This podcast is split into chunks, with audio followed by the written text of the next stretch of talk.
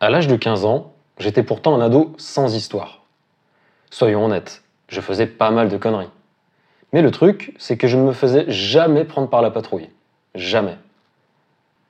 Ce n'était pas pour la gloire que je me transformais parfois en petit diable.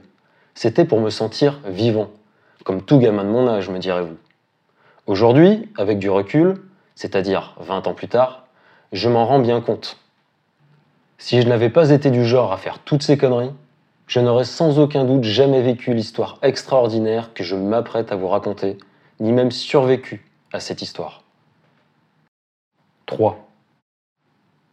Quand on est un jeune adolescent et que l'on passe toutes ses vacances d'été au fin fond de la campagne auvergnate, on a vite fait de s'ennuyer. Attention, loin de moi l'idée de dénigrer cette magnifique région. Pour l'avoir arpentée en long, en large et en travers, et le plus souvent accompagné du vieil appareil photo de ma grand-mère, je peux vous certifier que c'est l'un des plus beaux coins de notre vaste planète. Photo à l'appui. Si, si, je vous assure. Croix de bois, croix de fer, si je mens, je vais en enf. Ah bon sang. Je ne peux même plus écrire ce mot. Plus depuis l'été 1997. Tout simplement parce que je crois désormais en ce genre d'endroit. Et si vous lisez jusqu'au bout ce récit, je suis prêt à parier que vous aussi, vous y croirez. Bref, je me souviens très bien de ces longues journées ensoleillées, de l'odeur de l'herbe coupée, de ma grand-mère me préparant le petit déjeuner, d'Anthony et de ses cassettes de rap enregistrées, et puis d'Audrey, évidemment. Je passais presque tout mon temps avec Tony. Il avait deux ans de plus que moi. Et autant vous le dire tout de suite, les conneries, c'est souvent lui qui les initiait. Mais je participais bien volontiers.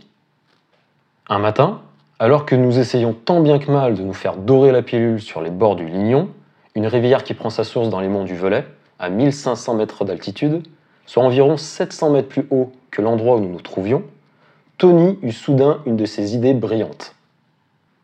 Mais ce que je ne savais pas encore, c'est que cette idée brillante s'avérerait lourde de conséquences, surtout pour moi. 4. Et si on allait rendre une petite visite à cette vieille marmotte? Dit mon ami en reposant entre deux cailloux sa bière de 50 centilitres, avec inscrit dessus Bière du diable. Ça ne s'invente pas il m'avait subitement sorti de ma léthargie grandissante, car moi aussi, j'avais à la main une bière du diable. Et je peux vous assurer qu'à 15 ans, boire une bière à 14 degrés sous un soleil de plomb, ça retourne le cerveau. Lulu répondis-je tant bien que mal. Ben oui, Lulu, de qui d'autre veux-tu que je parle? T'en connais beaucoup des vieilles marmottes, toi? Cette vieille marmotte, comme il aimait à l'appeler, n'était autre que Lucien Farnotte, on l'avait surnommé ainsi par rapport à son nom, mais aussi parce qu'il partageait quelques traits communs avec l'animal en question. Un corps trapu, une bouche édentée avec comme seul rescapé les deux dents de devant de la mâchoire du bas, et cette capacité à rester des heures à faire la sieste. Objectivement, je n'avais rien contre M. Farnotte. Il n'était ni particulièrement sympathique, ni particulièrement désagréable. Et il était très discret. Et puis, c'était le doyen du village. Je crois qu'il approchait les 100 bougies. Mais Tony, allez savoir pourquoi, ne le portait pas du tout dans son cœur. Mon ami reprit. Je suis passé au grand bazar tout à l'heure, et ils ont refait leur stock de gros pétards. Tiens, vise-moi un peu cet engin. Il est encore plus gros que le mammouth. Il prit son sac à dos qu'il avait soigneusement dissimulé derrière un genet et en sortit un sachet vert et jaune, avec dessiné en son centre une tête rouge et menaçante au regard bleu glaçant. Deux immenses cornes trônaient de chaque côté de son crâne dégarni et sa bouche formait un petit rectus découvrant ainsi une de ses canines proéminentes. Juste en dessous de l'illustration était écrit Démon, six pétards. Ça aussi, ça ne s'invente pas. Entre la bière du diable et les pétards du démon, j'aurais dû me douter que cette belle journée d'été allait se transformer en véritable cauchemar. 5. L'idée de Tony était toute simple. En y repensant maintenant, je reconnais qu'elle était carrément dangereuse car en juger par la taille du pétard et l'âge avancé de notre vieille marmotte du village, le passe-temps de deux adolescents en manque de créativité et de sensations fortes aurait pu se muer en drame. En effet, être réveillé pendant la sieste par une détonation à en ressusciter les morts aurait très bien pu être fatal à M. Farnotte. En début d'après-midi, nous nous retrouvâmes donc, Tony et moi, embusquée derrière un tronc d'arbre non loin de sa demeure. Celle-ci se trouvait au sommet du village, à la lisière d'un petit bois où respirait habituellement la tranquillité. Monsieur Farnotte était là, fidèle au poste, confortablement installé sur son transat, à l'ombre, sur sa terrasse. Il semblait profondément endormi. Tiens, à toi l'honneur, me chuchota à l'oreille Tony en me prenant la main et en y déposant délicatement l'énorme pétard du démon. Il était violet et cylindrique, avec une courte mèche au bout. Je me fis la réflexion qu'il ressemblait au gros bâton de dynamite qu'a utilisé le coyote pour se débarrasser de Bip Bip dans le dernier épisode de sa cartoon hier soir. Et ça s'était très mal terminé pour le coyote. Après un petit temps d'hésitation, je lui demandai Tu veux que ce soit moi qui le fasse Ouais, répondit-il avec un léger sourire aux lèvres. Mais dans ses yeux, j'y décelai un soupçon de crainte. Je le surpris même à ravaler sa salive. Se pouvait-il que Tony lui-même ne soit plus trop sûr de son plan, si on pouvait parler de plan? Mon ami était un casse-cou, certes, mais il n'aurait jamais fait de mal à une mouche. Alors se pouvait-il qu'à cet instant précis, il me demande de faire ce qu'il était incapable de faire lui-même? Il devait bien sentir le danger, tout comme moi. Et moi, avais-je vraiment envie de faire ça? Bien sûr que non. Mais rappelez-vous, je n'avais que 15 ans, et Tony en avait 17. C'était lui le boss de la bande le cerveau de notre pittoresque duo infernal. Alors docilement, je m'exécutais. 6.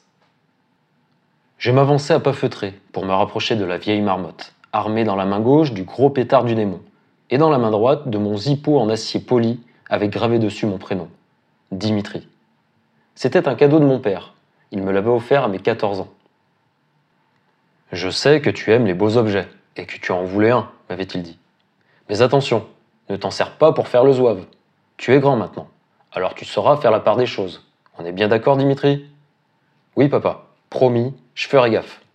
Et je le pensais vraiment.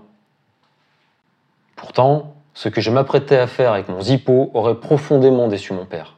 Sans parler de ma mère qui détestait ne serait-ce que la vue de ce gros briquet qui empestait l'essence.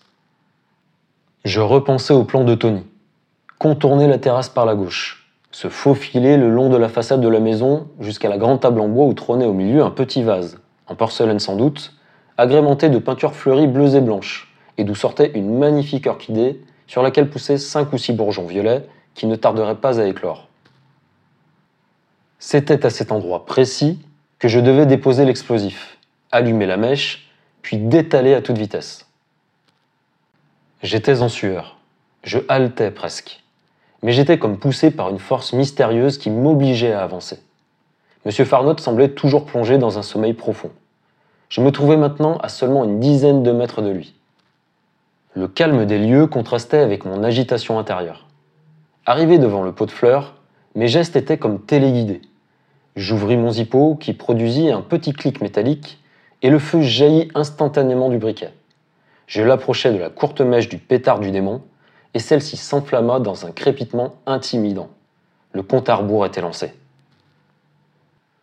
Dans la même seconde, la porte d'entrée de la maison s'ouvrit sur la terrasse. Il en sortit une jeune fille qui me fit penser à l'apparition d'un ange. Elle portait une robe jaune qui se mariait remarquablement bien avec la couleur châtain clair de ses cheveux longs et ondulés qui reposaient délicatement sur ses épaules étroites et nues.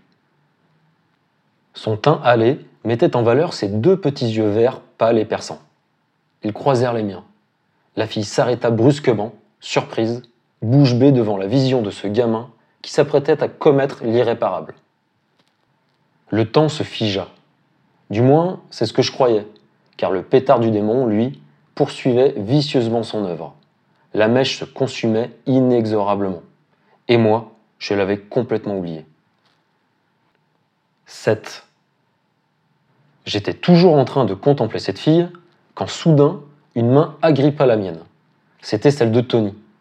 Avec une vivacité incroyable, il arracha le pétard de mon emprise et le jeta loin, très loin, en direction du bois. Avant même que l'engin ne touche le sol, il explosa dans un vacarme assourdissant, dantesque pourrait-on dire, pour rester dans le thème de ce récit. J'aurais été salement amoché si Tony n'était pas intervenu à temps. Oh oui, salement. Après l'explosion, le silence revint aussitôt. La jeune fille aux cheveux châtain clair avait laissé échapper entre-temps par terre la citronnade qu'elle destinait sûrement au vieil homme. Monsieur Farnotte ne s'était même pas réveillé. Elle nous regarda tour à tour, Tony et moi qui affichait un air penaud. Puis elle s'avança à grandes enjambées dans ma direction pour me décocher une gifle si forte qu'elle claqua presque aussi fort que le pétard du démon. C'est ainsi que je fis la connaissance d'Audrey, la petite fille de M. Farnotte, dont je fus éperdument amoureux.